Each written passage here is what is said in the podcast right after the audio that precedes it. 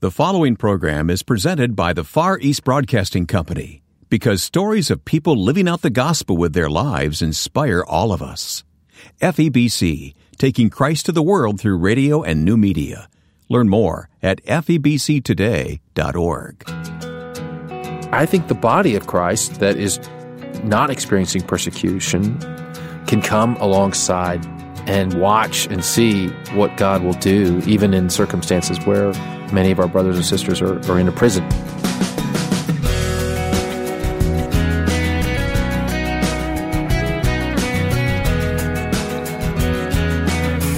We'll discuss Christian persecution in the Middle East with Josh Youssef on this edition of First Person. Thanks for joining us. I'm Wayne Shepherd. Before we get started with our interview, please take note of our website, firstpersoninterview.com. These weekly programs are archived there for listening on demand, plus, you can see who's scheduled to join us in the weeks ahead. Also at the website is an opportunity to learn more about the Far East Broadcasting Company, who is our partner in bringing these conversations to you. FEBC is dedicated to bringing Christ to the world through radio and other forms of media until all have heard. At the website, you can request a free online devotional, How Shall They Hear, with scripture and prayers woven together with listener testimonies. FirstPersonInterview.com. Josh Youssef, the son of pastor and broadcaster Michael Youssef, leads a ministry called Help for the Persecuted, focused on helping our brothers and sisters in the Middle East. Josh joined me from his studio in Atlanta, and I asked him to begin by explaining how and when he developed this burden for the persecuted. Wayne, it was about 10 days before September 11th. I had gone to Egypt and went to a church where there was a revival meeting taking place. And here in this revival meeting, there were these Muslims giving their life to Christ. I mean, women covered, you know, wearing burqas and, you know, men with the sort of the long beard, the very religious Muslims. And the pastor said to me, he said, many of these people who make this decision for Christ are going to pay a heavy price and it it just dawned it just sort of hit me it struck me and we come from a western culture that um, we don't pay a heavy price to follow christ. And he later this pastor took me to his office and in his office he had this back room behind the office it had this like what i would call like a, a bathtub. It was a baptismal pool where he baptized muslims in secret and he's probably this pastor who's now gone to be with the lord I wouldn't be surprised if he's baptized more Muslims than p- perhaps any any believer or pastor in modern history. Wow, that's remarkable. Yeah. So that that really was a what I call like the first ember. it was the first ember in this in this flame of passion to see the Muslim background believing church thrive and grow and be what the Lord has called it to be. It's a very dangerous part of the world to become a Christian, isn't it? It is um, I remember the first time I baptized a Muslim, and I mean, con- he was a convert, and the the pastor who had been discipling him for months, he said, "When you baptize this man, you need to ask a series of questions. You know, is Jesus Christ your Lord and Savior? Did you know? Do you believe Jesus died for your sins?" And he said, "The last question you need to ask is." Are you prepared to suffer for Jesus Christ? Oh boy! And he was like, I cannot believe that I have to ask this question. I, I, I mean, I, I don't even know. Can I answer that question? you know, and now it's it's such a joy to ask that question to see these people with with great expression of excitement and enthusiasm on their face just say yes I will naam in Arabic you know yes of course I will yeah it's it is it is a different it's a different paradigm you might have a family member who would be not thrilled about someone accepting Christ here in America or the West. But the but the fact that these people will be kicked out of their homes many times, kicked out of their homes many times. What they do is um, sort of the method of operation is okay. If somebody converts, they the family tries to to win them back to Islam, and then they call the sheikh, the Islamic priest, and the Islamic the Islamic priest comes in and he he he starts to cajole and he starts to convince and starts to show verses from the Quran and sort of debate. And then if the convert doesn't come back to Islam, they start to actually get physical. There's been times where we've we've dealt with cases of electric shock, mm. uh, female genital mutilation, um, locked in a room, a dark room for 30 days or more. intense torture in order to convince this person who they think has gone crazy uh, back to Islam. I think for many people, this is a bit of a surprise because we may have heard of Muslims being rejected by their family, but the the idea of physical harm, torture in some cases, that's that surprises us in many ways in the West. It does. You know, I've always wondered, Wayne, why I get a reaction sometimes. I either get a reaction of people who are genuinely concerned and want to know more. And then there are people who almost want to shut it out. And I don't, I, I've often wondered why that is that, that some people reject this or don't want to believe it or they don't. And I wonder if it's because we believe that that the Christian life has to be victorious and, and this and this victorious life means that we don't suffer. Right? That that's the Western that's Western Christendom, right? That we that suffering must somehow mean that you've done something wrong or you've done something to deserve it. I think. But the reality is is that, you know, Philippians 129, it has been graced unto you not only to believe in Jesus Christ, but to suffer for his sake. Right. And there's a church that is experiencing that passage every day. Well, I want to talk about what you're able to do to help the persecuted. Uh, but let's talk about the area where you concentrate. You're in the Middle East and North Africa, as I understand it. That's correct. Our team is basically from Morocco all the way to Iraq. Uh, so you're talking about a population of about 400 million Arabic speaking uh, people. And there's varying degrees. I, I call it sometimes you have, and it depends on the seasons and times of history, but you have what I call garden variety persecution, which is uh, parents and mosques coming against a convert or or sometimes coming against an ethnic Christian, someone who's born into a Christian home. And then you have cases of ISIS or Al Qaeda or radical, uh, you know, Jabhat al Nusra, whoever the radical group is that is causing a much more extensive damage and and, and uh, subjugation. So there's there's all kinds of different persecution in that in that context, but they oftentimes take on the same um, the same form. You know, sometimes we read our our cases. You know, we're reading through these cases, and it's like I think I just read this case, and it's just like the case before. It's it's the same uh, attempt to bring that person back. It's the same use of same verses in the Quran, same tactic. It's just a different person in a different country. I'm sure you have to be careful, but and you don't need to reveal everything. But how do you go about making contact and networking with those who who need the help? You know, primarily right now, we're working through um, many of our trusted partners. So sometimes uh, within a refugee camp, within uh, within a town, within a village, within a church body, there exists this network that uh, these cases will kind of rise to the top.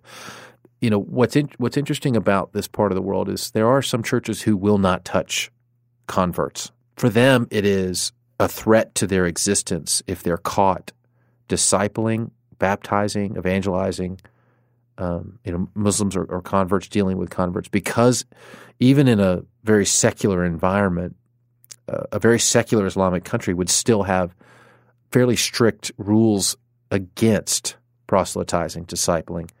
And so you could, uh, as a church, you could lose your license, you could lose your property, you could lose everything. And so it is oftentimes a very small and very bold church population that that kind of comes and helps these people. And so they'll sometimes come to us and say, "We need your help in this case." And that's when our our field workers come in on that case. And in, in many respects, our field workers are sometimes the take take the greatest risk. Yeah, they're the heroes, aren't they? They, they really are. Uh, how do you how do you go about helping? What can you practically do in these situations?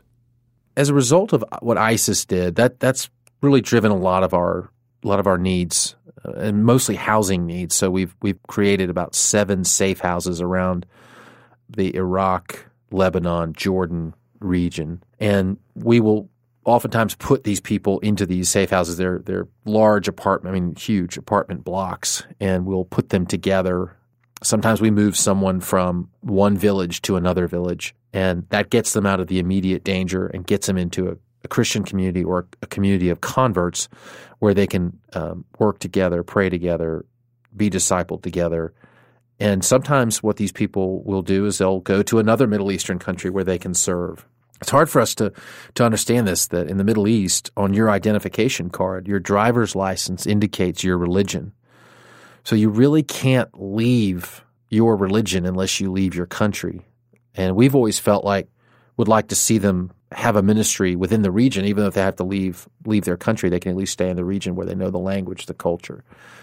And so we oftentimes come in, we help with safe house resources, we help with cost of living, in some cases, Uh, medicine when they're sick, and connect them into a church body so that they can really grow in their faith and, and be vibrant members of their, their, their Christian the Christian body there.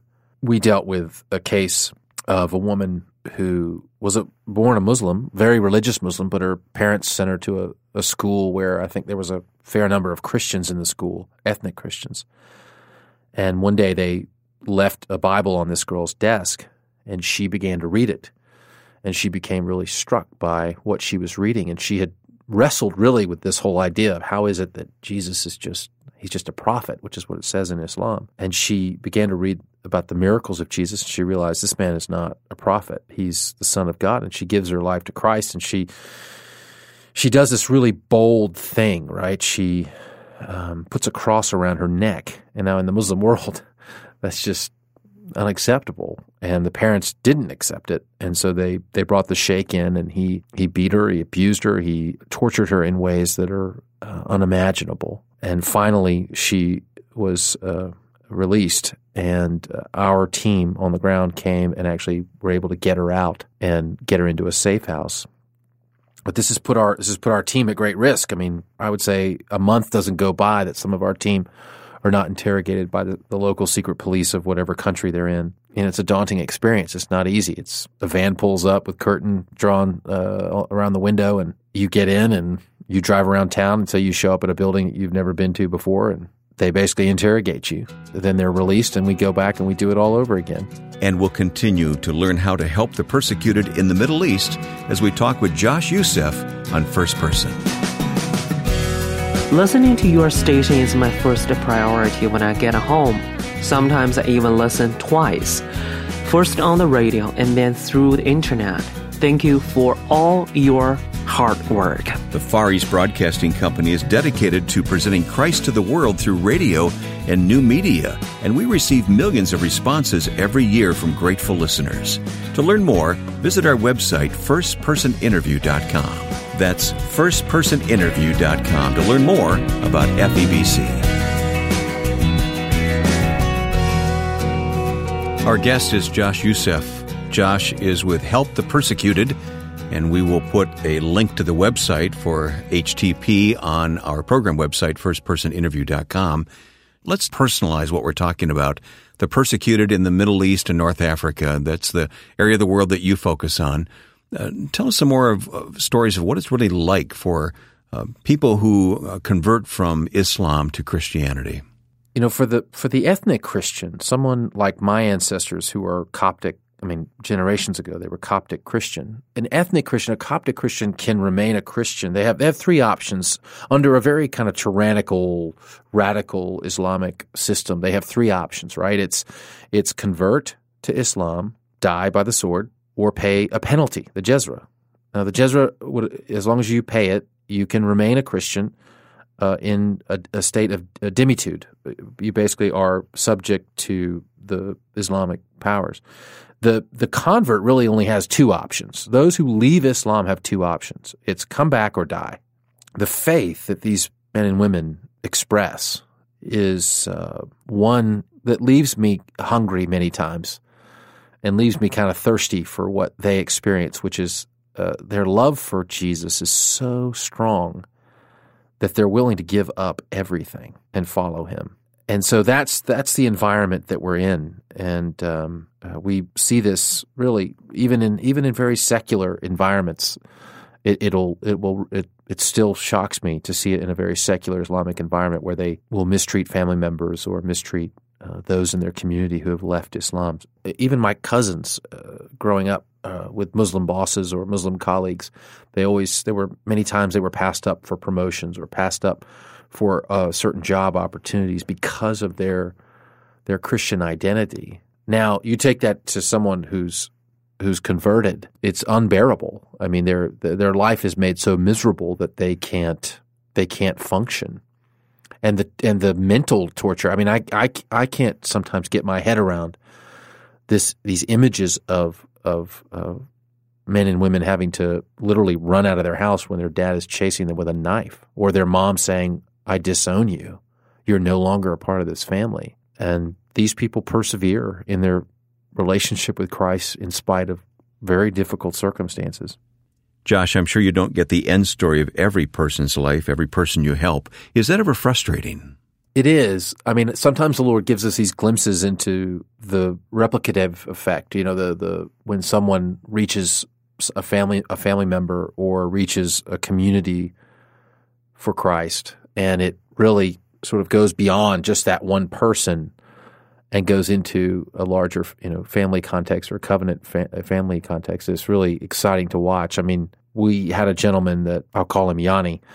He was an ethnic Christian, but didn't, you know, went to church Christmas and Easter. He was the liquor store owner in a small village in northern Iraq. When ISIS came in in 2014, he basically had a couple hours to make a decision. He packed up his car, his wife, and his kids, and they drove uh, to Erbil. And Erbil at that time was just basically like tent cities where uh, people were living in their cars and on the streets because they had fled Karakosh and Mosul and some of these towns that we've, we've all heard of in the news. He ended up going to Amman, Jordan. And from Amman, he his wife got saved at an evangelical church, and his wife kept saying, "You've got to come, you know, come to church." And he said, "Oh, those people are crazy they're always clapping and they're so happy, and I, I don't want to be around them. So, but he ended up going one Sunday, and he gives his life to the Lord at the end of the service. Pastor just preaches this powerful message. He gives his life to the Lord, and he comes to the pastor and he says, "Look, I, I have to be honest with you. I have no more money. I've got, I can't pay rent." We've used up all our savings from Iraq. And so Help the Persecuted came in and we paid his rent for six months. And he was so touched by this. And he's the Lord's doing this great work in him, and the Holy Spirit is is convicting him of things, and he starts tithing, and he says, "I I want to do something. I want to give you my liquor store in Bartella, in the town that I'm from, and I want you to use it for the Lord. I want you to turn it into a church." And so this summer, I got to go to this this this former liquor store. This neighbors are coming out to you know to see me because they see this sort of Western looking guy coming in. And I said, tell me about this place. And they said, oh, we used to come here and get drunk, but now we get drunk off the Holy Spirit. and it's, you see that, you see what this Christian center is now doing for the community and the fact that these both Muslims and ethnic Christians are now coming to this place together to worship the Lord. And it might be the first of its kind. And we don't even know. It could be the first evangelical church in 1400 years in this town. And you say, there's several things happening here. One is that what was intended for evil, God overruled and used it for His good. And the other thing is you got to, you see now where it's not just one man who was impacted, but this one man's now act of obedience has now led to a church that is going to be a vessel, you know, for saving souls in the community. I, I want to tell you another story about a guy. I'm going to call him Muhammad. Muhammad was a Muslim Brotherhood leader in Egypt, very high up. Uh, had spent time in jail with some very important people within the Muslim Brotherhood, and he began to have a crisis of faith at this time, and he wondered if, well, maybe the problem is is the problems with Sunni Islam, which is which is what the Muslim Brotherhood believes or, or member of. So he goes to Iran to study Shia Islam. And when he goes there, he learns that okay, it's not Shia Islam. They're not. They don't have the answers. And so he studies uh, every religion, you know, and, and ultimately he kind of comes to the end of himself and says, "I just don't believe anything." He becomes an atheist. So he's on Facebook one day, and this Iraqi Christian who's living in America writes him. They're they somehow enter into this conversation about religion, and the guy says, "Look, you've studied Sunni Islam, Shia Islam, all of all of these other religions, but you've never studied Jesus. Why? And he says, well, because I don't know, I just have never had the opportunity. So he he's in Iran, so he says, well, where am I going to find a Bible? So he downloads a Bible in Arabic, and he begins to read, and he is reading the story of the wedding feast at Cana, and how Jesus turns the water into wine, and he does it at, the at the end of the wedding, right? So it's this the the best wine is is at the end, and he says all of a sudden, I'm struck by this verse. He said, In Islam, they give us the good wine at first. They get us drunk off the good wine, and they give us the bad wine at the end. He said, Because at the beginning, you're told, you know, you pray five times a day and you do all these things, and, you know, you'll be right with God. He says, But once they get you drunk, they tell you that all these horrible, horrible things that, you know, Islam uh, sort of the underbelly, underbelly. And so he says, but not so with Jesus. So he's radically converted here in Iran, and he comes back to a, another Middle Eastern country where we actually have him in hiding, and he's now has a ministry online where he's sharing his faith with many of his former Muslim Brotherhood believers. But I tell you that story to say that the Lord is using unbelievable means you know, technology and all of these things, right? The to to bring about glory um, of himself and, and, and knowledge of him of himself. And then sometimes we even hear of dreams and visions. We hear of many, many people saying that they're seeing Christ in a dream and a vision. I mean, we've heard of whole villages seeing Christ in a dream in, in Algeria, where they've all been thoroughly converted. So it's really exciting to see kind of what God is up to, what he's doing. You know, lately I've been thinking about you know, Matthew 25 when Jesus says, um, When I was thirsty, you gave me water. I was hungry, you fed me. I was in prison, you came and visited me. And they say, Oh Lord, when did when when were you like that? When did you know we didn't see you like that? And he says, Yes. He says, Whatever you've done to these my brothers, you've done unto me. This idea that we are the body of Christ, like we are Christ's we are his representatives. I think of Saul, you know, Saul, Saul, why are you persecuting me? Jesus says on the road to Damascus. He didn't say, Saul, Saul, why are you persecuting my people? He said, why are you persecuting me, my body? Saul is actually persecuting Christ.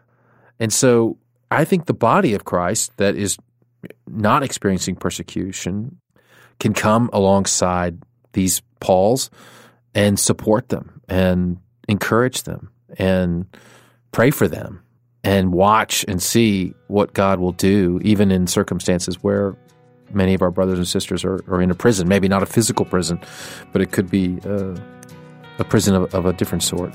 Our guest has been Josh Youssef of Help the Persecuted. The ministry that Josh described today is helping many throughout the Middle East, and you can learn more by visiting firstpersoninterview.com to follow the links we've placed there. Once again, that's firstpersoninterview.com. And while you're online, please look up the Far East Broadcasting Company to learn about this ministry, which broadcasts in the local language in the nearly 50 countries it serves. Many of these countries are hard to reach places where there's great hunger for God's Word. You'll find links to FEBC at our website, firstpersoninterview.com, and you can learn more about supporting the Far East Broadcasting Company. And if you haven't already, download our free smartphone app, First Person Interview. Now, with thanks to my friend and producer Joe Carlson, I'm Wayne Shepherd inviting you back next time to First Person.